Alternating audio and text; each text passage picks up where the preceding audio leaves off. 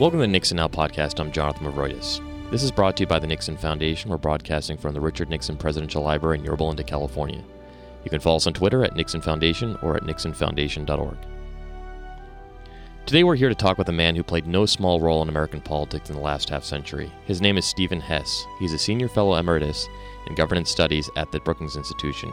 He served as a professor of media and public affairs at the George Washington University and as an advisor to Presidents Carter and Ford and on the White House staff during the presidencies of Eisenhower and Nixon. He's the author of a dozen books, including a biography of President Nixon, and his latest book, which he'll talk about today, Bit Player My Life with Presidents and Ideas. Mr. Heck, Mr. Hess, thank you so much for joining us today. A great pleasure, Jonathan.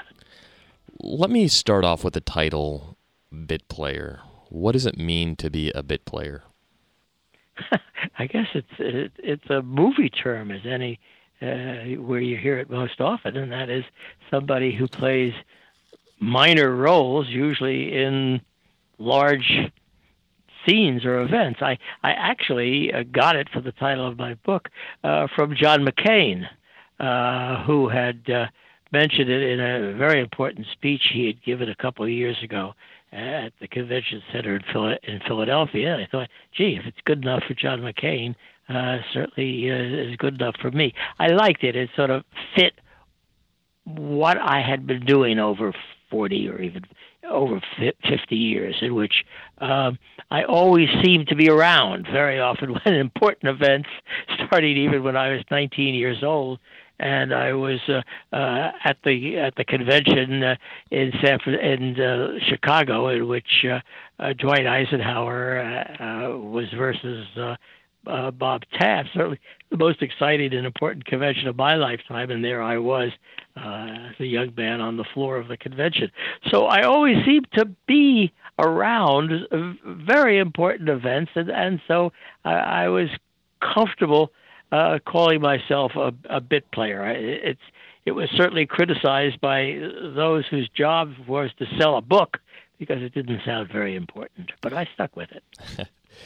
you begin the book by discussing your first words um, about you, about the first time you wrote a speech for President Eisenhower, sort of as an intro to your life in politics and policy. Um, it was this, it was in September 1958 during a ceremony um, at Fort, and forgive me for, for mispronouncing this, but uh, uh, Legionnaire in Pennsylvania, a frontier post where George Washington fought in 1758, uh, 200 years earlier. You write humorously that all that survived your draft was one sentence. Um, but actually, this wasn't the first time you've written for a public fi- figure. Can you describe um, your entry into politics while in college? Well, what happened, uh, Jonathan, was, was I was a student uh, at Johns Hopkins University, which is in Baltimore, so it's only 40 miles uh, away uh, from from uh, the capital. Uh, and uh, I was writing a paper on something called the Bricker Amendment, which was an effort by the by the Congress to try to limit the, the treaty making powers of the president. and so I thought I would go over there and see if I could search around and get some interesting comments in, around the uh, uh, the Senate uh, for for my for my study, little study, uh, and that it was so different then. I mean, you couldn't can't imagine what that doing uh, now. What I did then was just knock on some congressman's door or senator's door, say, "Excuse me, I'm a student and I'm interested in that." And in that case, uh, the door I knocked on was Senator Hubert Humphrey of Minnesota, uh, they immediately put me in, uh, in, with his top legislative aide, uh, and uh, he explained to me all of the ins and outs that were going on in the passage uh, or the uh, the fight over the Bricker Amendment. It was fascinating. and in the course of the conversation, he also asked me what I thought. So there I was, you know, the the the kid telling the, the the expert what I thought. He thought that was great. He said, "Okay, would you write Humphrey's speech?" Of course, I was absolutely thrilled to write Humphrey's speech, uh, which I did. Uh, nobody of my friends, of course, were going to believe that I wrote Senator Humphrey's speech. So I managed to put my own name into the speech so that I say, see, there it is. I wrote, I wrote this speech. So that was the first time uh, I was ever involved in speech writing uh, and for an important uh, person. And then years later, uh, for when I became Eisenhower's speechwriter. Again, it was a sheer accident. Uh, it was in uh, August of 1958.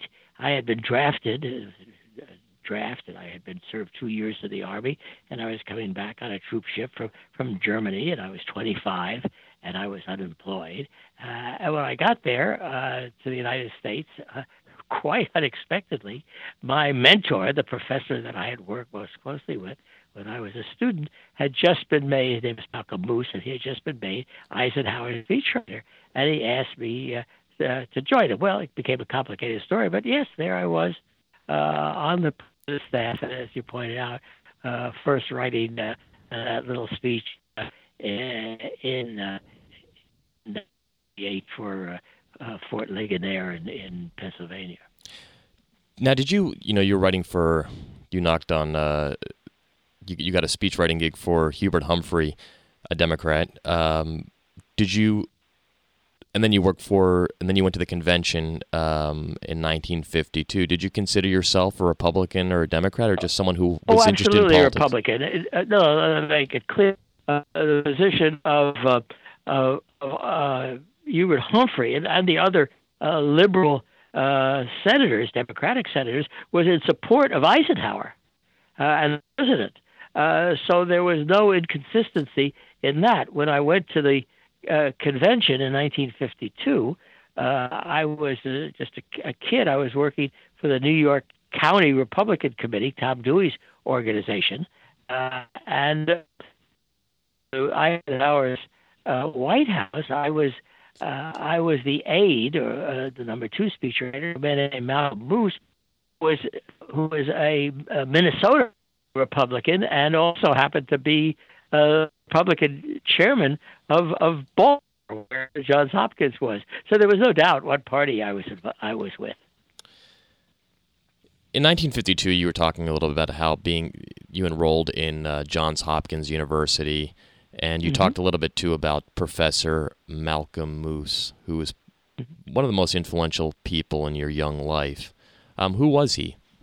Oh, he was absolutely uh, in my life. I, how could I ever uh, have uh, have been at the White House as a speechwriter in the career that I followed uh, had not uh, this professor tapped me on the shoulder and said, uh, "Come with me." I mean, uh, most students certainly uh, certainly by the time they, they get to the graduate level, have somebody who's a mentor, some professor who really cares a, about them. Moos was the man for me. Uh, he uh, and I was a very good writer, and I did a lot of things to help him and in the books that he was writing at that time.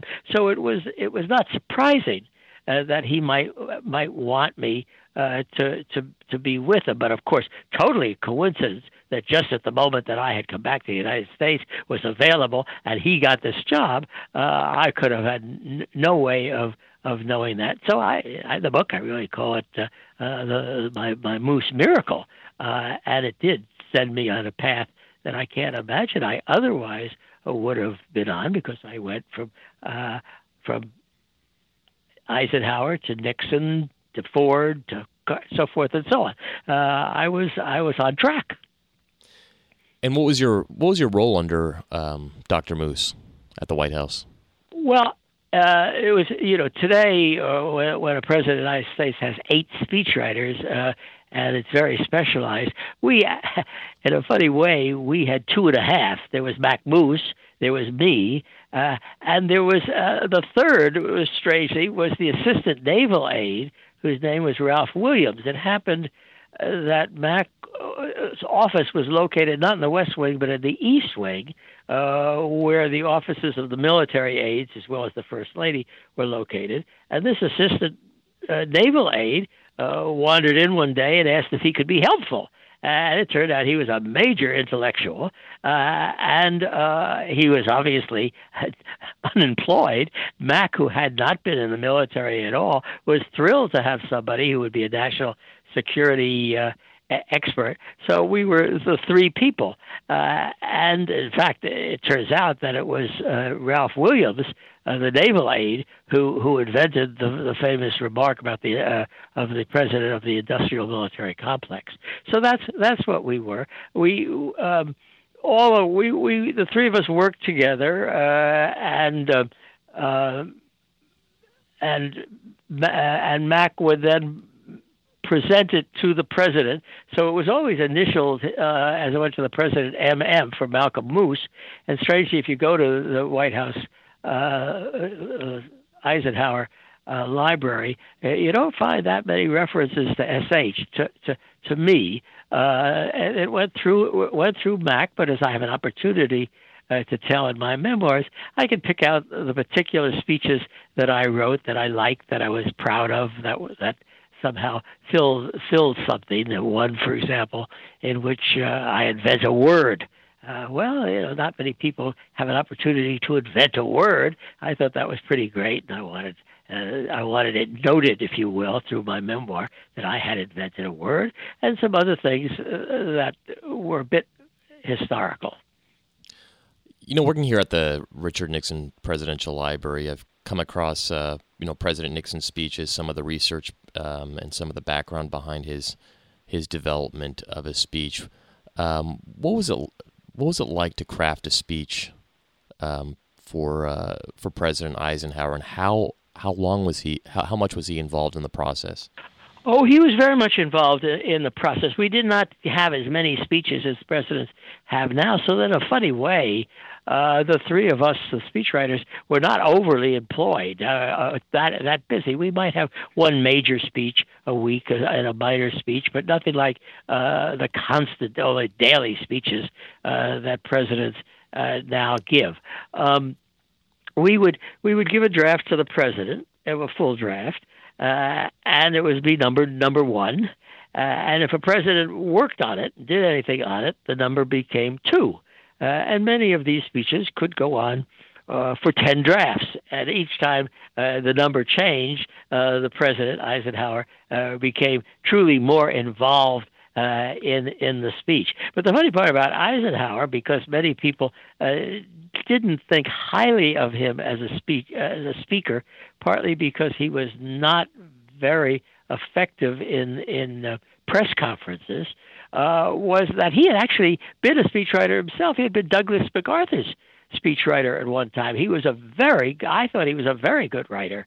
Uh, and many of uh, I have in the book one one little draft uh, that I did, and he uh, made all of these corrections. And as far as I'm concerned, the corrections were better than the speech themselves. I thought he was he was very good at that. What was it like to work in terms of size? What was it like to work in the Eisenhower administration versus um, the Nixon administration? Um, and even people that you've talked to work who worked in um, most more recent administrations. Oh yeah, I mean we were we were a a, a modest crew. I mean we, they were it was very small. Uh, when you see what the White House looks like today, it's hard to believe that uh, uh, that there are that many people. I'll give you a, a, a very simple example uh, of of that. we um, there is a staff mess uh, called a mess. It's run by the by the Navy, uh, where the staff can have have meals, uh, and it's about oh, size of a large dining room. Uh, maybe it, it could seat 30 people. Uh, and we could all have uh, uh, lunch there at the same time uh, if, if we wanted to. Um, excuse me. And, and, uh, and I was just like anybody else, although I was by far the youngest person on the staff. There were only two of us at that time who were even in their in their 20s. When I came back to uh, the White House. Uh, the president was now Richard Nixon. It was eight years later. Uh, and at first, uh, there were two seatings. We couldn't all sit down uh, together. So that a young person like me would not have had the same opportunity of sitting at the staff table with all of the important people, the, the, the press secretary and the economics advisor and so forth. They would have sat in a second sitting. By the time uh, I left the Eisenhower, the Nixon uh, administration. They now not only had two seatings but two dining rooms, uh, so that uh, the the most important people were even farther removed from the young uh, workers uh, workers like me. That was just an example to show uh, how it was. I, I cite in the book the fact I had uh, uh, at the uh, in the Nixon in the Eisenhower uh, in the Nixon uh, in the Nixon uh, library, uh, White House, uh, I had a marvelous office, a rather large office in the West Wing. In the in the Eisenhower White House, I had a very large office in the Executive Office building, now the Eisenhower Office building, which had been built to house the State Department, the War Department, the, the Navy Department, and those offices were were were huge. Uh, I had. Uh, as a young man, I had a, a, a conference table in my office that you could ten people could have sat down there. In fact, when I'd have a meeting, I'd make sure that I had a White House pad in front of each place because uh, I wanted each person to have the opportunity to, to steal it if they if they wanted to. But then you read subsequent books. There's a book out by somebody who was a Clinton aide. I think he was seventh speechwriter, and he talks about his office almost like a clothes closet. So it was a very different, a very different setup. As I say, my office under Eisenhower was in the executive office building, right next to the White House, across from the White House, and my boss's office was in the East Wing. So every day I would literally walk right through the White House. If it if it was raining, I would go into the re- through the residence. Uh, if it was not raining, I'd walk along an archway on the, on the other side. Uh, and you know, in all those years I was there, more than two years, uh, I don't remember that anybody asked for my identification. In 1960, um, the chief of staff, Jerry Persons, appointed you to guide the work of the RNC platform. Um, during the campaign of that year between Senator John F. Kennedy and Vice President Nixon, uh, what did your work entail? In uh, in 1960, uh, uh, I was at the at the White House. I was assigned the responsibility to uh, to be the liaison to the Republican platform. The platform uh, was not an Eisenhower platform; it would be a Nixon platform. but there was always a concern that um, maybe something that we cared about would be overlooked. So one of the things I did was write a very long document uh, on the achievements of the Eisenhower administration, which subsequently became important in the Eisenhower story because it became the basic document uh, of uh, his last State of the Union message. Uh, but beyond that, uh, at the convention, the platform committee, uh, we were we we had finished our job and were waiting for it to be typed up uh, and to be presented the next morning uh, to the full platform committee for approval. Uh, when the phone rang, Chuck Percy, who Stop. was the chairman of the platform committee, picked up the phone. It was clear that something important uh, was happening, and it was. Uh, Richard Nixon, Vice President of the United States, had flown uh, to uh, to New York to meet with Nelson Rockefeller, the governor of New York, uh, and on the in the on that phone conversation, uh, they were outlining what they wanted uh, to be in the in the platform, while we took notes at the other at the other end. I should say something funny happened when it got to be 12 o'clock. Uh, the switchboard operator pulled the plug and, and went home, and we, we had to get reconnected to continue uh, this conversation that went on for several hours. Okay, uh, the point was that uh, the committee was very upset uh, by the intercession, particularly of Rockefeller, uh, who was more liberal than the, co- than the committee was, and there was a real revolution uh, going on there. Nixon had to go out to to Chicago to, to to quell the unhappy delegates. Uh, uh, 36 hours later, uh, and all uh, for for my little story uh, as part of the bit player was that it was another example uh, where I was I was there uh, overlook over over not overseen because I wasn't seeing it, uh, but uh, there while important moments of history were played out. And what was the difference between in 1960? Was there any difference between the Eisenhower uh, platform um, and the Nixon 1960 platform? The strange part is that there wasn't, uh, but it was it was the um, it had to do with the way it was presented. Uh, that made all the difference. It was it looked as if Nixon was going begging to Eisenhower. I mean, uh, going begging uh, to um, to Rockefeller, uh, the document was uh, was presented in in, in that way, uh, and uh, stylistically there was some there was some real problems uh, for for Nixon in the presentation of, of that document. And in fact, there actually were not very many significant changes. You hadn't met Richard Nixon throughout the administration, um, the Eisenhower administration. When when was the first time you met him?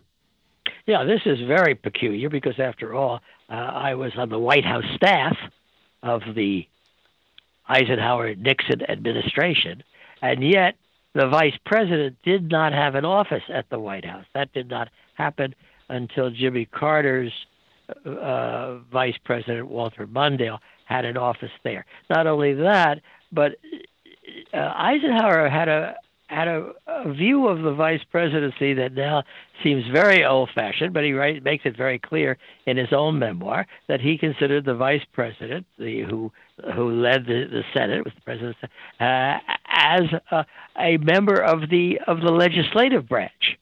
Uh, he he was actually his office was on Capitol Hill. Uh, he was paid by the by the Senate budget, uh, as was his staff, uh, and he really only came over to the White House uh, for events like uh, the cabinet meetings, the National Security Council meeting, so that I didn't see him. I didn't really know him until after the administration. Uh, and what happened at that point was that. Um, uh, I went to visit him uh, probably in April of uh, 1961, and he he had now gone to California. He worked for a large firm, uh, law firm. He was in a sense their rainmaker, and in, in those days, these large firms outside of outside of uh, Washington didn't even have a Washington office. So he came in uh, and used uh, Bill Rogers, his friend, who was the Attorney General, used uh, an office uh, in in his uh, in his offices uh, and invited me to to meet him. So that really was the first. I was going to. he wanted me to do some work for him to write to help him on on. Um, uh, articles he was writing f- for the Saturday Evening Post, uh, for a newspaper series he was doing for the Los Angeles Times, uh, and he was inviting me uh, to uh, to assist him on those jobs. So that's the first time uh, I I met him. And what were your what were your impressions of him at the time? Well, Nixon, from then and very often after that, uh, was very different than the sort of Nixon who I would have known through the media, particularly through the cartoons of of Herblock. Uh, uh, for example, uh, this would be right in the beginning. What happened when I left the the, the White House, uh, the the Eisenhower White House, I now was was since unemployed again. Uh, and Bryce Harlow, who was a uh, was on the Eisenhower staff, was now the uh, represented the Procter Gamble company in Washington, and was really the go-to man for all things Republican in Washington at that time. He came to me, and uh, Eisenhower had gone back to, to Gettysburg, to his home. At that time, this is totally different from today. The former president did not have a security staff, did not have office space, uh, did not have uh, cars, and and all of the other perks that today's former presidents have. He got in his old Chrysler Imperial. He drove drove the 80 miles back to, to Gettysburg. There was one uh, Secret Service car trailing him. Uh, when they got to Gettysburg, the Secret Service car turned around and went back to Washington, and there was Eisenhower, in a sense, all alone. Gettysburg College gave him some space so he could write his memoirs, but at any rate, uh, Bryce Harlow called me in and said, if the Republican Party uh, can, the Republican Party should uh, keep Eisenhower alive politically for our purposes. If we to do that, somebody has to answer his mail uh, would you be willing to answer his mail? I said, sure. None of us had any idea how much mail there would be, so we worked out a simple deal, piecework. I would be get three dollars for every letter and so forth. Uh, I hired one of Mamie Eisenhower's secretaries, Ann Parson. I got some office space in a PR Republican PR firm in Washington. Uh, I wrote a little uh, book of Q and A. Here are the questions uh, that we were likely to be asked. How, what does Eisenhower uh, think about uh, uh, the, a volunteer draft and so forth? The answers and so forth. I gave it to Ann uh, Parsons, and, and and she basically did all the work, and we got three dollars for every letter we sent out. And what we didn't realize was that Eisenhower was probably the most loved man in the world. There was the, the, there was a torrent of letters, and I made was making a lot of money. Uh, and I thought maybe I should do some other things uh, for, for as as uh, I took the Eisenhower job, if you will. Bryce Harlow said, "Well, you know, be helpful to to Nixon as well. He's going back to California. He has nobody in in." Uh, in Washington to help him out. I said, sure. I didn't know what that meant, but I said, sure. Uh, so over time, uh, I did two things, in a sense, for my clients, Eisenhower and Nixon. One, wherever I would see uh, a newspaper article or something about a person who I knew Eisenhower or Nixon, uh, somebody who was getting married, somebody who had won an award, somebody uh, who whose uh, daughter was honored in some way, I would draft a little letter and send it to Eisenhower in Gettysburg, to Nixon in Los Angeles. And I should say uh, that after a while in, in Washington, I got all, all sorts of people said, "Oh, I got the nicest little note from the general." Eisenhower wanted to be called the general after he left the presidency, uh, but I, I didn't know how this was appealing uh, to, to Nixon. The other thing uh, I did uh, was uh, I would send them uh, some notes of what things that were going on in Washington uh, that they might not know. And, and that way, it was sort of a newsletter with an audience of two.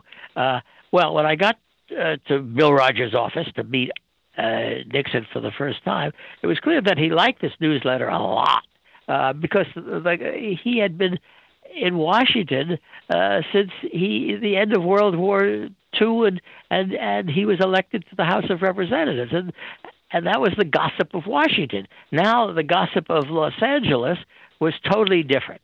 And in fact, he once said to me uh, uh, later, he said, you know, if I have to play golf one more time with Randy Scott, remember the old cowboy movie star Randy Scott, I think I'll go out of my mind. So he loved the little notes about what was going on in Washington.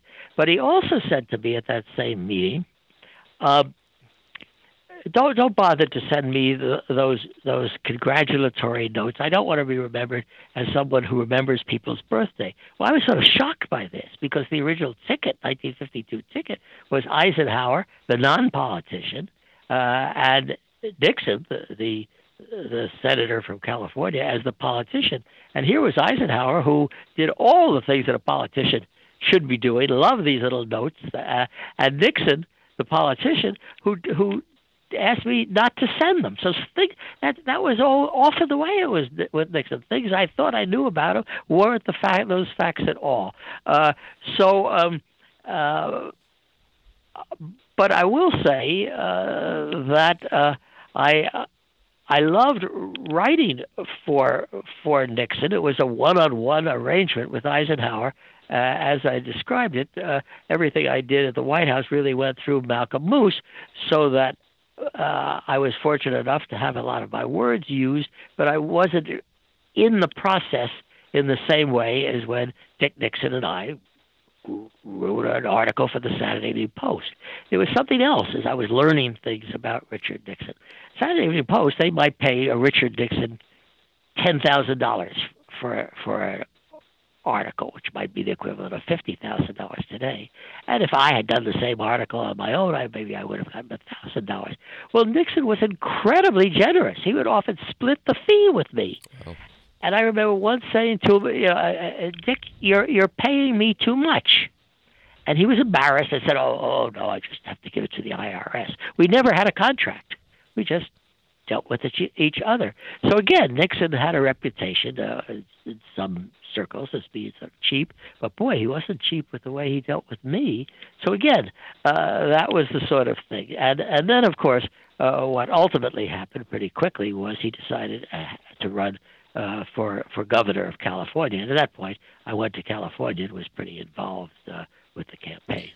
And for the California campaign, how did he how did he ask you to join him, and what what did you think he could win?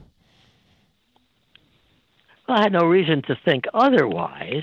Uh, what had happened was he my first experience with that. He had a meeting at the Waldorf in New York where he had some of the people who were his big contributors and, and political supporters from the six, 60 campaign. This would be in 1961, and he was was exploring with them whether he should run for governor of California in 1962. Uh, they were all very anxious for him to run. Uh, and of course, it was also quite clear that they knew very little about about California uh, uh politics. Uh, they were they they simply had sort of two data points. One was that he had won California when he ran for president, so clearly, if he ran one running for president, he should be able to run running for governor. And the second, that the polls at the time uh, showed that he was ahead of uh, of Pat Brown, the, incumbent governor. Uh, and their desire for him to win was that you you would have to be somehow connected politically in 1962 in order to be a candidate for president in 1964. And that's really all these people were interested in. Uh, there was there was no uh, place or show. There was just win, and, and he had to get in line to win in 1964. Um, he needed them. Uh, there were already, people lined up uh, to run, like uh, George uh, Romney and and uh, Nelson Rockefeller, maybe Bill Scranton. Uh, and Nixon was the only one who wasn't a multimillionaire. And so he needed financial support, even for the modest little operation he had then going in California, a little research and, and secretarial operation. He, he, he couldn't do it out of his own pocket. His pockets were very, very deep. So he needed these people. He listened to these people, but he knew something that he couldn't share with them. And that was if he ran for president in 1964 against Kennedy, he was going to lose. He couldn't tell them that. But that was the fact that incumbent presidents usually got a second term. It's very rare that they didn't. And if he could not beat Kennedy when he had all the advantage as vice president in 1960, he wasn't going to beat him when Kennedy was now president in 1964. At any rate, based on uh, this advice and, and, where he was coming from, uh, he held a press conference in Los Angeles and announced that he was going to run for governor of California in 1962, but would not run for president of the United States in 1964. Uh, obviously, the hidden message was, uh, as governor of California, uh, he was he he had a commitment to serve the people of California. And while all those national people would come to him and say, "We want you," he could say, "Oh, I'm very sorry, but I've made it made a commitment." So that's roughly where he was. Now, of much more importance than that, and of course it's, even in his me- his memoirs, uh, R.N., uh, was he didn't want to be governor of California. His whole his, his whole time in public service at that time had been largely devoted to international affairs, and he was fascinated always by international affairs. And he didn't really take the same ex- excitement uh, from the issues of education and, and uh, taxes and uh, environment that were the issues that a governor runs. So it really was a, a serious mistake uh, for him to do that, and he never really caught on to it and showed it. You know, his his big issue when he ran for governor had to do with uh, communists in higher education, which was not a major uh, issue in, in, in California, but that's something he knew about otherwise, and that's something he used when he ran for governor. What was the campaign like to work on specifically? Um, specifically, your role. Um, yeah. You had mentioned you had mentioned going on a dramatic whistle stop uh, with the president or the future president and future first lady. Uh, could you describe yeah. your experience on the well, campaign? first of all, like California, it was uh, running for governor was a lot more hectic, frankly, than running for president. Uh, uh you, you, you, it, it was. I, I compared it to the difference from being in the in the first class in your plane from Los Angeles to to Washington uh, or back in coach. Uh, you didn't you, you didn't have a big staff around you. Uh, you didn't have uh, you, you you didn't control your your schedule in the same way when you were governor. When you were governor, when you were running for governor, when you were running for governor, you woke up in Los Angeles. Maybe you get, had a, uh, a breakfast meeting, raising money or something. You went off to San Francisco uh, for a luncheon speech. You then went on to San Diego for a dinner rally. You then returned to to, to Los Angeles to go to sleep. Now that was a hell of a schedule. And with Richard Nixon, that's how it was. It, it, it, Nixon was going to be in every county. Uh, he was going to shake hundreds of hands, uh, and um, uh, it, and he got huge crowds doing this, and he thought he was doing fine, but he wasn't doing fine. I mean, the people who would come out uh, were coming out for half of the to see half of the sort of Kennedy Nixon tag team. They were out looking for a celebrity, not for a California politician. And so we were always fooled by the size of, of his crowds uh, during during this period. There, for me, of course, uh, some very exciting moments, uh, learning experiences, and, and, otherwise. There was a, a whistle uh, a whistle stop a train uh, campaign that went uh, down the the uh, the state from from uh, San Francisco to San Diego, which was you know stopping every few minutes in another town, making another speech and so forth, which was you know great fun. Uh, there was also a telethon sort of experience that we, we had seven different nights in which you were in uh, San Francisco or Los Angeles or wherever, uh, and you were taking calls from the audience, uh, and you had celebrities who would then get the the uh, the calls and, and read them off, and the president and the candidate would answer them, and that was quite a you know evening's entertainment. So these were t- two terribly entertaining parts uh, of being on his staff. Uh, my part was sometimes a little odd. The, uh, the questions that would come in from the audience didn't go right to the movie stars who were reading it. They went to me, and my job was to make them tougher. A typical question from a, from a, a person sitting by the telephone is something might be, "What do you think about communism?" And I would turn it into something like, "Why do the communists hate you?" and then the the uh, the uh, movie star would say, "Hey, here's a tough one, Dick. Why do the communists hate you?" Well, it was the same question basically, but it was easier to do. And the funny part about it is, uh, it was that that same role uh, was was Pat Buchanan's role uh, when uh, Nixon then uh, ran ran for for president in in 1968. You had mentioned um, in your book, you talk a little bit about a gentleman named Paul Keyes. Um, mm-hmm. You talk about how Roger Ailes often gets credit for his influence, um, specifically on uh, television communications in the 1968 mm-hmm. campaign.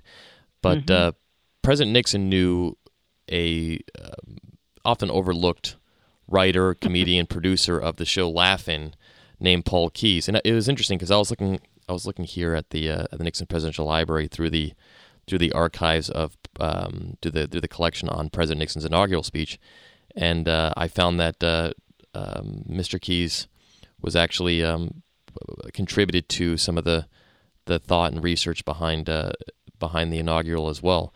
Who who mm-hmm. was this man, and how did um, how did he influence yeah. President Nixon? Yeah, he was very close. He ultimately became very close uh, to uh, the president. Uh, Nixon. Uh, what happened was uh, Nixon had gone on the, Jack Paar Tonight Show uh, at one point, and uh, and Paul Keyes was the writer for the show. He essentially he was a gag writer, uh, and for some reason the two of them just hit it off, which was very unusual for for Nixon. Most of his friends were of vintage. He had known them for many years and so forth. But there was an immediate spark uh, between the, the the two of them, uh, and it was very good for for Dick Nixon because uh, uh, Keyes was an engaging guy, uh, and um, uh, and he was fascinated by politics, and he did often contribute things for. Uh, uh, for Nixon, uh, for uh, uh, we talked about the uh, the telethon uh, he would listen to the telethons. He'd take notes on the telethons. He'd tell Nixon what he should have been saying, how he could have said it, and that sort of thing. So uh, he turned out to he, he was he was not he did not play uh, sort of the Shakespearean fool. He didn't know he uh, who was uh, uh, looking odd and, and whispering in the president's ear. Uh, he was just a good, uh, even though he was a gag writer. Uh, but occasionally he did write jokes for for Nixon and for other for other people in the Nixon entourage. Uh, but he, he was a, he was a joy to have around, and uh, and he certainly taught me a lot about uh, about gag writing. I didn't write uh, tended not to write jokes for Nixon, but I did write uh, some for Gerald Ford, definitely uh, based on what I had learned uh, from Paul Keyes. Why do you think Richard Nixon lost in 1962? You know, uh, Nixon underestimated Pat Brown. Pat Brown could be a little bumbling, uh, not very uh, attractive as a speaker, and so forth. Uh, but what became clear was he was a very good governor. He did the things that people wanted uh, and uh, Nixon was off on another uh, another cloud. Sometimes funny thing happened in that there was only one debate between the two of them. It was sponsored by United Press International. It was in San Francisco, and Nixon sent me ahead to San Francisco to draft what I thought Pat Brown would say. Each one had an opening statement, seven minutes, and I was to go to to, to San Francisco ahead of the, the Nixon party and draft Pat Brown's seven minutes so that when when Nixon got there, he would he would I would give it to him and he would not be surprised. The thing I did was I immediately called to our chief researcher in Los Angeles, his name was Agnes Waldron, and I said, bundle up all of Pat Brown's speeches and and get them to me. Uh, and what I was going to do was go through them and write a speech based on what he had already said. That's what I would have done if I had been writing Nixon's speech, so I would do it that way. So I wrote this speech. Nixon read it. The next day, it went on the air. And of course, Pat Brown said exactly what I had written that he was saying. And Nixon thought this was marvelous, thought I was a real genius. I never told him how I got there, but at any rate, uh, uh, um, that speech showed all of the things in terms of the school districts, water, and so forth, taxes uh, that that Pat Brown had done. It was a good record, uh, and that combined with the fact uh, that Nixon already had a divided Re- Republican Party. What had happened was in the primary uh, in June, I guess, he ran against a man named Shell who was the minority leader of the, the assembly. He he he was he had a lot of money. He had oil money. He had been a football big football star at, at Southern California, uh, and um, the issue was the John Birch Society. The John Birch Society was a very right wing society, uh, which uh, uh, the the head of it, uh, Robert Welch, had said that. Uh, uh, Eisenhower was some sort of a communist. And Nixon was terribly upset by this and said that, uh, of course, he was against the John Birch Society, uh, but also he was against any Republican candidate who accepted the support of the John Birch Society, which included some friends of his, good friends of his, who were members of the House of Representatives, who came from very Republican districts, uh, who Nixon turned against in that in, in that way, and he lost some votes. It was clear uh, that he was going to get the nomination for the Republican nomin- for to be the Republican candidate, uh, but Shell would get a third of the vote. Now, to lose a third of the, of your own vote is a big deal. So he started with that behind him. And I can remember once that he was in his office uh, downtown uh, Los Angeles uh, during that primary period. Uh, we were going out to dinner. Uh, he was he was shaving in a, uh, a private bathroom that was connected to his office. The door was open, uh, and he was looking in the mirror, and he, and he said to me, um, "I could not look in the, the face in my face if if I didn't oppose them." And at first, I thought, "Gee, is he just saying something for my purposes?" And then I said, "No, no, that can't be. There's no reason to win me over. He's saying something to himself." And I think he felt so deeply about the attack on Eisenhower that he took this position. In fact, Ronald Reagan, when he ran in, to governor in 1966, also opposed uh, the John Birch Society, but he was a much better politician than Richard Nixon, and he let every Republican candidate do what they wanted to do.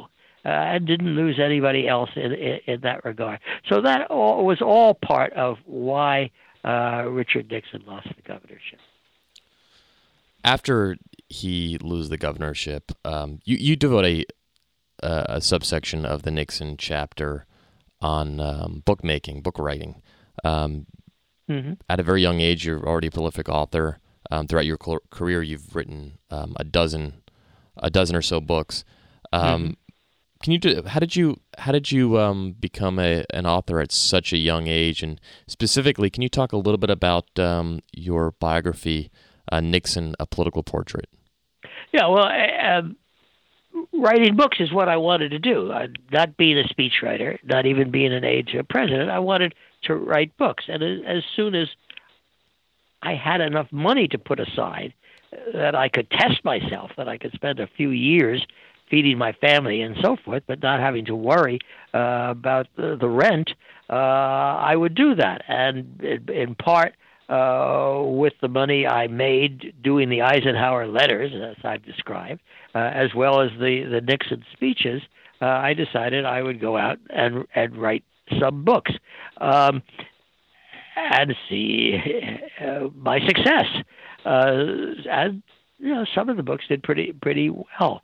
Uh, I wrote a big book called America's Political Dynasties, uh, which had a unusual history. When I was in the Army, stationed in Germany, uh, I went over to the USIA library one night in Frankfurt to find a, a book about the Civil War, and I found a great big fat book called A Biographical Directory of the American Congress. Everybody uh, who had been in Congress in 1774 had a little biography, and it was weighed about seven pounds. And I went through, just skimming through the book, I found all these names that went on and on and on. Frelinghuysen, Frelinghuysen, Frelinghuysen, generation after generation, typically. I didn't know anything about them. I'd been a political science major. I'd gone to a good university and all of that. I knew about the Roosevelts. I knew about uh, uh, the, the Harrisons and the, and the Adamses. But all these names who were generation after generation in the House of Representatives and the Senate – governors I didn't know. So I, I was bored. It was a peacetime army. When I wasn't on guard duty, I would go and, and write little geographical, geological, geographical charts. And when I left the army, I had about 300 of these. And I said, okay, someday maybe I could write a book about this. Uh, and uh, by the time I started the book, another family came along that really captured people's imagination, named the, the, the Kennedys. Uh, so there was a market uh, for this book, and I wrote this huge book, 700 pages, called America's Political Dynasties, from the Adamses to the, the Kennedys. So uh, you know, I, I I I was now in the book business. My my son said I was a bookmaker, uh, and um, one of the books, Earl Mazo, who was the the chief political correspondent of the New York uh, Herald Tribune, Republican leading paper in, in New York City, uh, had written in 1959 a very good and, and successful biography of, of Richard Nixon. Um, in 1967, there were reasons that he was not in a position to revise it. So he was a friend of mine. We had the same publisher, and I agreed to revise that book. So it became uh, uh Richard Nixon uh, by Mazo uh, and Hess. Um, and uh, it had some unusual things in it uh, that were not necessarily in the in, in, in history otherwise. One of uh, the questions of uh, of Eisenhower uh, was why he didn't campaign more vigorously for Nixon in 1960. We, as the speechwriters, Moos and Hess, thought he would. We were very busy writing speeches for him to give, and the call never came. What happened, unnotes to us and to the rest of the world, was that Mamie Eisenhower and the president's doctor had asked Richard Nixon secretly if he would he would not accept uh, uh, Eisenhower's uh, offer to do all these speeches because they feared for Eisenhower's health. Uh, Eisenhower was very hurt by this. By the way, he he he was very he did not like Kennedy. He was very anxious for Nixon to be elected, but he was told uh, no, Nixon no, didn't didn't want him. And actually, he gave a few speeches at the end of the campaign, which were very powerful. Uh, but at any rate, uh, Earl Mazo uh, then went in the campaign of '96, after the campaign, to, to, to two places, to Chicago, uh, Illinois, uh, and to Texas, to investigate what had happened during that election. And he found huge fraud Democratic fraud in both places, and was quite convinced and felt he had the evidence uh, that that Nixon was should have been the president, and it was stolen from him. And he was to do, and he decided to do a 12-part series on this, and he started the series, and he got a call from from uh, from Nixon, and and Nixon came over and he said to him, "That's a very interesting series you're doing, but I'd like you to stop." That no one steals the presidency. There must be a powerful president as we as he negotiates the American position around the world. And Mazo was stunned by this, absolutely stunned by it. But of course, Nixon had asked for it, and he stopped it. This subsequently was in the book that we wrote that was published in 1968 uh, and was a news story. I mean, the Chicago Tribune had a 1,200 word editorial uh, on what Nixon had had done. Uh, the London Times had a big story that said, "Didn't Kennedy steal the election?" So uh, our our book was a little more than the standard uh, political biography. Oh, another interesting thing about it, funny thing. Uh, we had nothing to do with the cover, as you never do with a, with, with a book. It had a very strong uh, uh, drawing, sort of a uh, great graven drawing of uh, of Nixon. And what we didn't know until, for other reasons, after the campaign, was that Bob Haldeman and Rosemary Woods hated that drawing. They didn't want uh, people to get off an airplane and see shelves of the horrible, mean drawing of Richard Nixon, and they had a lot of the books destroyed, which we found out later. Now, you talked about how you always wanted to become an author, and this is a period of time that uh, gave you the opportunity to, to do that. Mm-hmm. Um, in 1969, you were called back into the Nixon administration. Um, mm-hmm. How did you switch from being a writer, speechwriter, um, to a policy uh, to a policy person um, under Daniel Patrick Moynihan? Um, well, what happened? I, I was in the campaign, the '68 campaign, uh, because uh, Spiro Agnew said a lot of very odd things, gaffes, if you will. Uh, and I was at, at, at Harvard, and and uh, I got a call from Bob Haldeman. He said, the, you know, the boss, all right, once you're on the plane, uh, with um, uh, with Agnew, the vice presidential candidate, uh, and so I did go. We traveled sixty thousand miles. It was not a it was not a good relationship between us, uh, but nevertheless, I had done. I had paid my dues, uh, and then felt that I was entitled to a job in the administration if I wanted one. I did not actually want to go back to the White House. I had a wonderful experience there, and I thought it'd be fun to have another type of experience.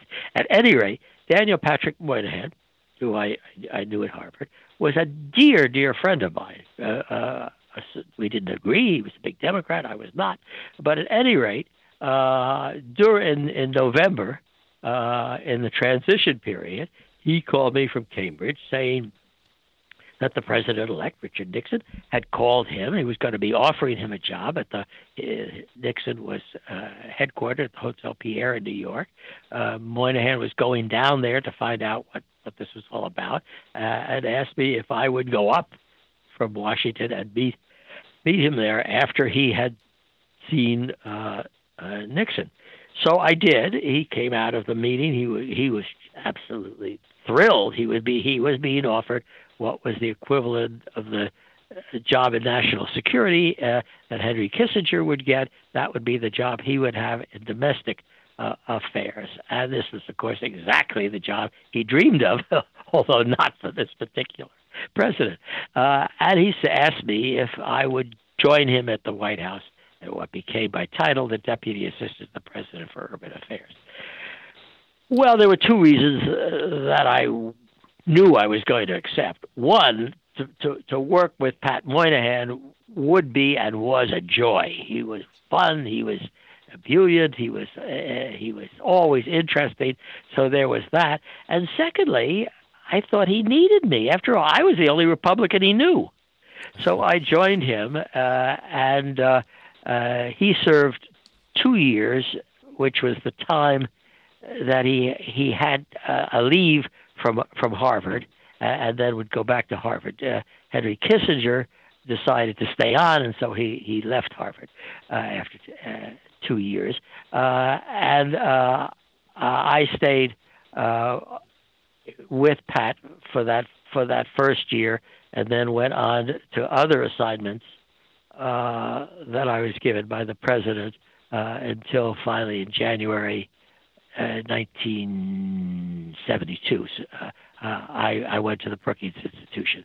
So I was involved in the in the Nixon administration for its first term.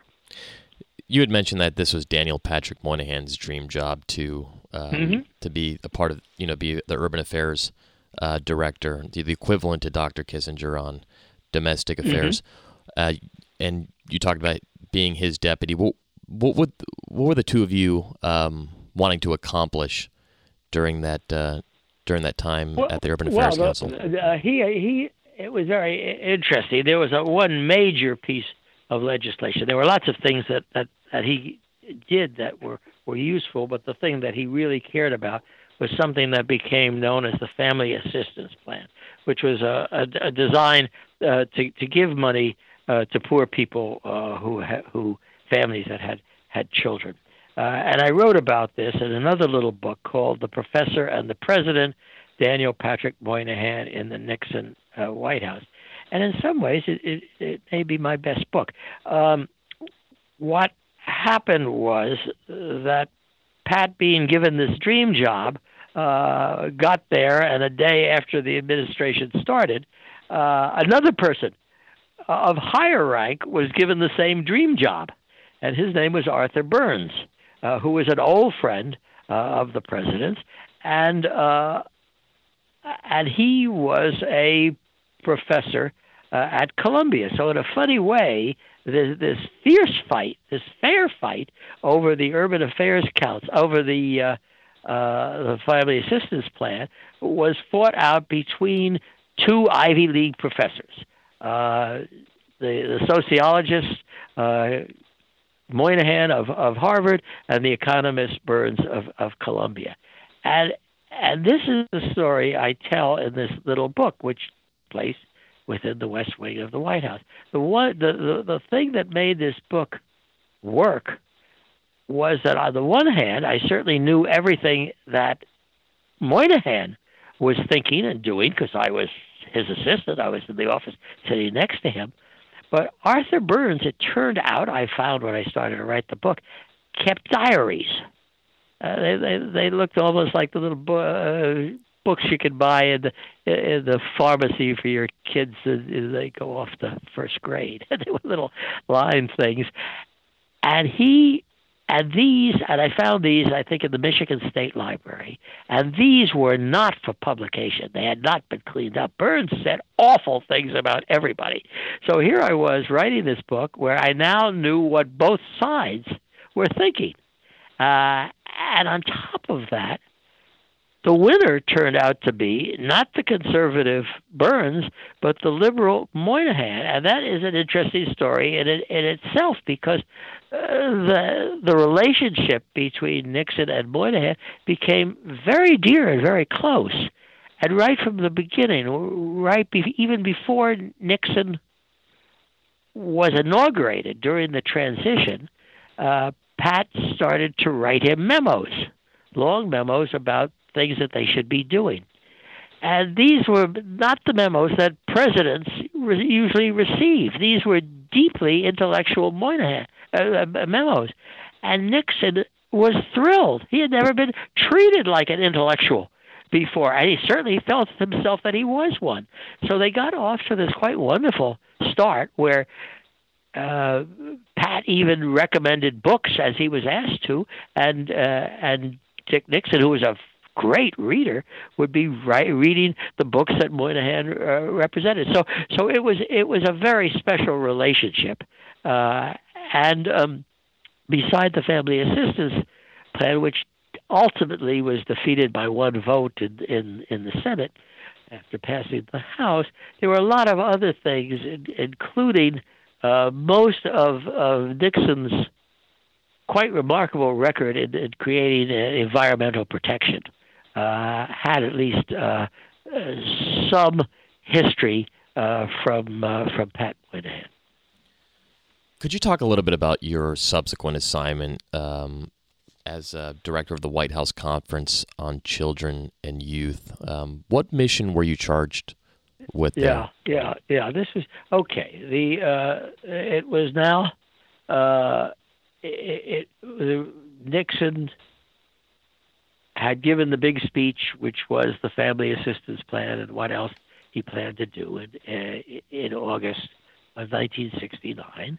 Uh, and he would reorganize uh, the White House staff. Clearly, neither Burns nor Moynihan were the sort of people who were needed, most needed at that time, to put legislation through Congress and so forth.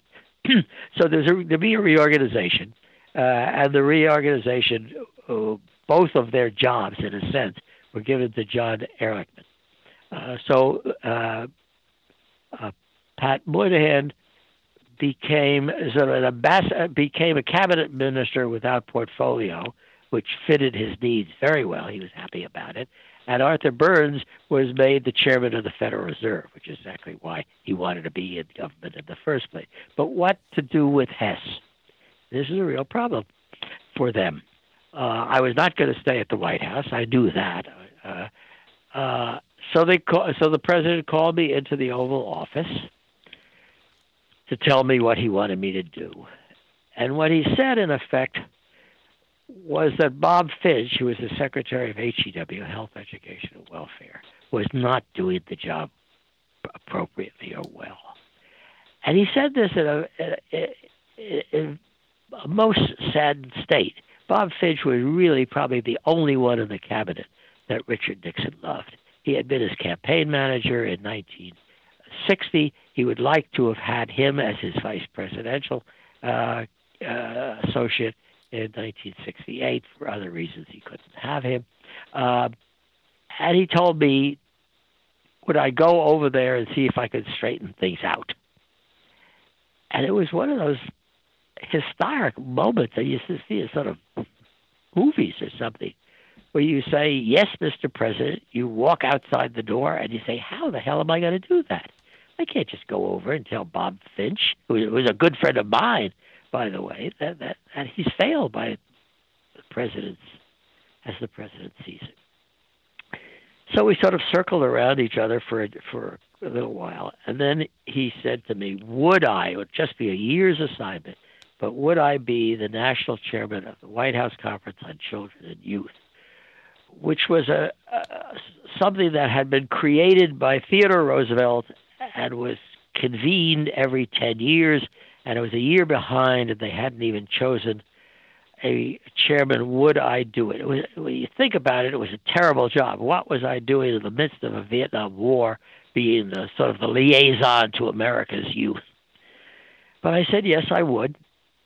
And then when I got there and I started to figure out what was involved, I went back to the president and I said, "Mr. President, you you, it's not possible to have a successful conference at this time." for both children and youth. Clearly, the youth part is going to dominate it, and yet the children's part is so important to us. We we, we can't let that go. I, propose that we have two conferences. 1970, we would have one on children. 1971, we'd have one on youth. He said, okay.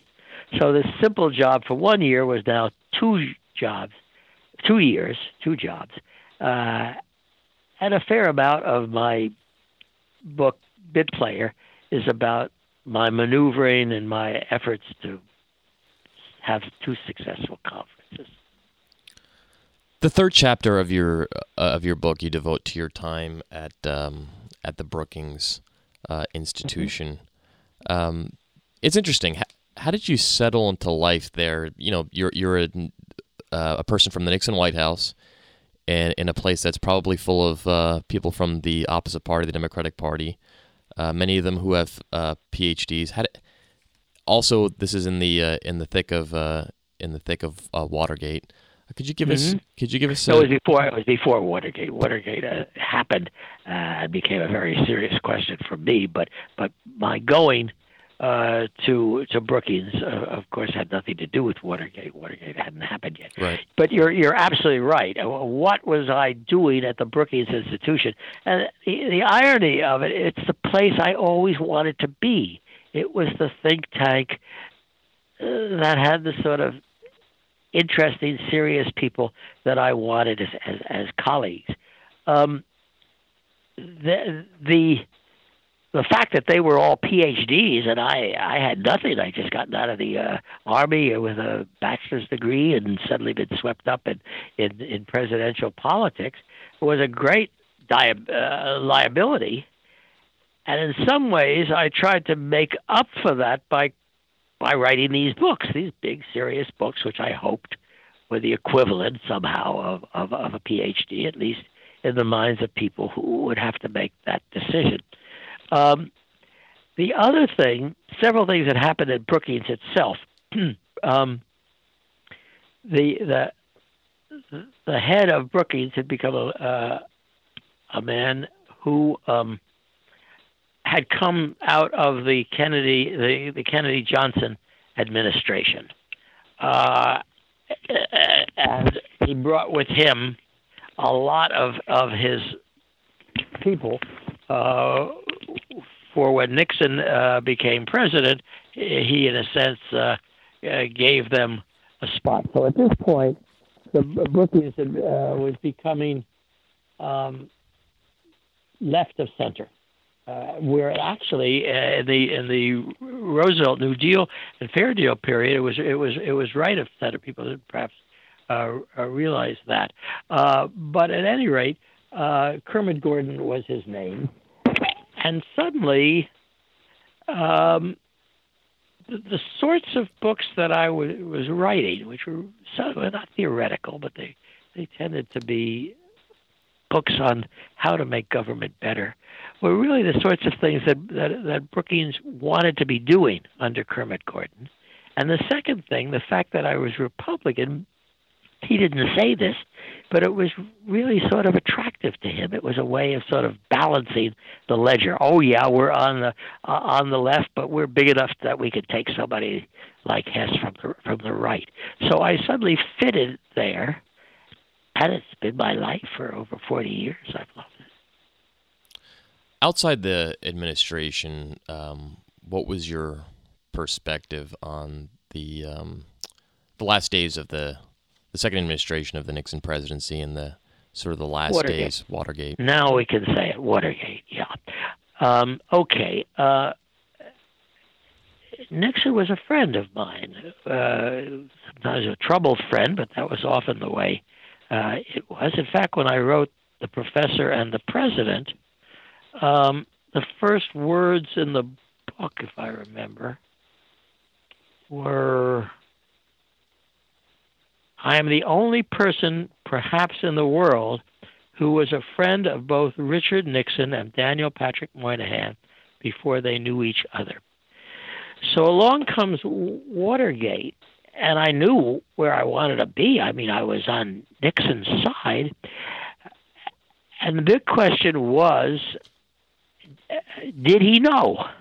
And remember, we didn't know that. That now it's obvious, of course, we know all these things. But at that that time, it wasn't until they suddenly discovered that there were tapes, and the tapes were exposed, that we we we knew what happened.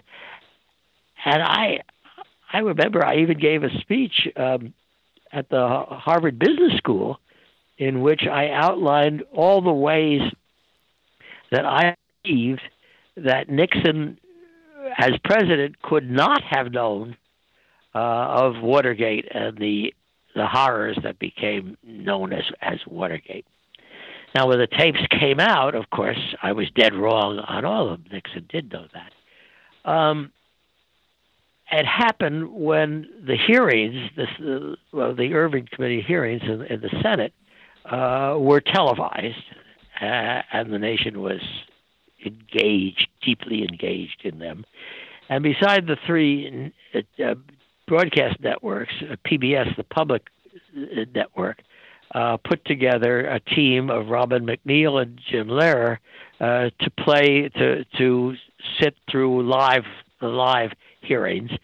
Uh, and then there were two sort of side men. There was a, a lawyer on one side of them who talked about the legal things and kept change. He wasn't always the same one. And then on the other side of them was me, and I handled the political parts of what was going on. So I was sitting in a studio listening intently to all of these people who I knew. Some of them were my friends and they were saying horrible things. I thought, and of course they ultimately went to prison. And I was getting, hey, I, I, I, got nightmares.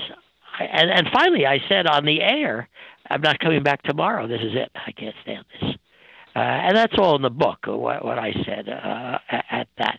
What worried me over time was it was sort of a, a Nixonian web, and how did it encase all of these people who, by the way, came from middle and upper middle class homes, who went to elite universities like the University of Southern California and uh, and Brown and Williams and so forth. And I read all of their memoirs at this point and all what they wrote. I knew them, and I tried, and there were different reasons. I mean, it was clear that Bob Haldeman was the true believer. He had been with them forever, and and whatever he did was going to be the right thing to do. In fact, there's a very moving book by Bob Haldeman's widow that shows the degree that that she worried that Haldeman was just separate from from their lives because Nixon had taken over. There were others. Uh, Colson, Charles Colson, who eventually got religion and a quite an important life, but he was ruthless he was a mean, ruthless man, and his getting moving into the inner Nixon's inner circle was very dangerous for all concerned. There were others who were young people who were did things because uh, the president of the United States, the, the national the head of our commander in chief, told them to do it, do them, and maybe they did something because they were just stupid people. I mean, the the saddest part was a young man named Egil Bud Krogh, who ultimately headed what was known as the Plumbers, who broke into Ed, uh, David Ellsberg's, Daniel Ellsberg's psychiatrist's office and, and, and went to prison and thought he was doing what the commander in chief wanted him to do. and came out of prison and went to visit Nixon San Clemente. Uh, and said to the president, wrote a little book uh, about it, a very moving little book, uh, and said, in effect, to the president, I, I supported you. I, I, I did what I sh- was told to do and should have done. And Nixon said, I didn't do anything wrong. And Ellsberg and, and Bud, Bud Krogh turned around and, and walked away. He was destroyed by this. So all of this was going on, and I had a difficult time dealing with it. It's certainly the most difficult, maybe unresolved part of my own uh, memoir. Um, I, uh, I, I, Nixon sent me a, a, one of his books. He wrote many books in in retirement, and we were at the arena stage one night, at an intermission, there was Bill Safire and Helene Safire. Uh, and uh, I got, and I said, "Hey, this is interesting. Uh, RN sent me a book today. What does that mean?" And Elaine Safire said, "It means he's forgiven you." And that was the end of that conversation. Pat Moynihan said, "I must have closure with Richard Nixon." He said, "I I will call uh, and we will go up to New Jersey and, and have lunch with him. I said, Well, I guess you're right. But before we could go, Nixon's own memoir, RN, was published, and he admitted nothing. He said, I'm sorry. That's what he said. I'm sorry. That's how the American people. Uh, that was good enough for for David Frost, who made a lot of money on on claiming that that Nixon admitted what he had done, which he hadn't uh, it wasn't good enough for me, and so I never saw Nixon again. Uh, I, I didn't even go to his funeral. Instead, I did the the analysis for for C-SPAN. I don't know if I did the right thing. I don't know, but that's what I that's that's what I did. And just to sum everything up, uh, just sort of a final question: You have been in Washington um, at the center of uh, politics, um, as you say, a bit player for um, over 60 years. Um, how would you, in today's political environment, um, would you how would you encourage people to be um, influential in our policy policy process um, as even as even a bit player? Well, I certainly don't want to discourage anybody, certainly any young person, from getting involved and employed in, in, in public service. Our government is important to us. It does important things, uh, and and needs good people. At the moment, it is a very unpleasant, very mean place. I don't believe it'll always be like this, as we, we've had moments previously in our history. I think we're at a particular moment right now. I, I can't predict, but but the, the, a president is starting his third year, which is the toughest year for a president. It's a year where the, uh, the staff start to to uh, play favorites among themselves. Uh, there's all sorts of cracks in the cabinet, uh, and when you put on top of that uh, losing one house of Congress, the possibilities of a serious report, uh, the Mueller report coming out, which I think is apt to show uh, uh, some obstruction of justice, at least given that they've already put several people in prison, uh, and given that uh, the, uh, the Democratic Congress, particularly the House Ways and Means Committee, uh, can seek the president's tax records, which he has viciously protected. I vicious might not be the right word, but it's certainly vociferously protected. And when these things start to come out, we are going to see uh, how the president responds. Uh, and so I think we have we have a very rough time ahead of ourselves. And there's no sense talking about what I think will happen the year after or the year after that. I mean, ultimately, uh, I think we we we uh, our our country has has always been on an upward spiral, but it keeps having little shock waves and then has to regroup. Uh, and sometimes, of course, they're quite terrible, like the Civil War.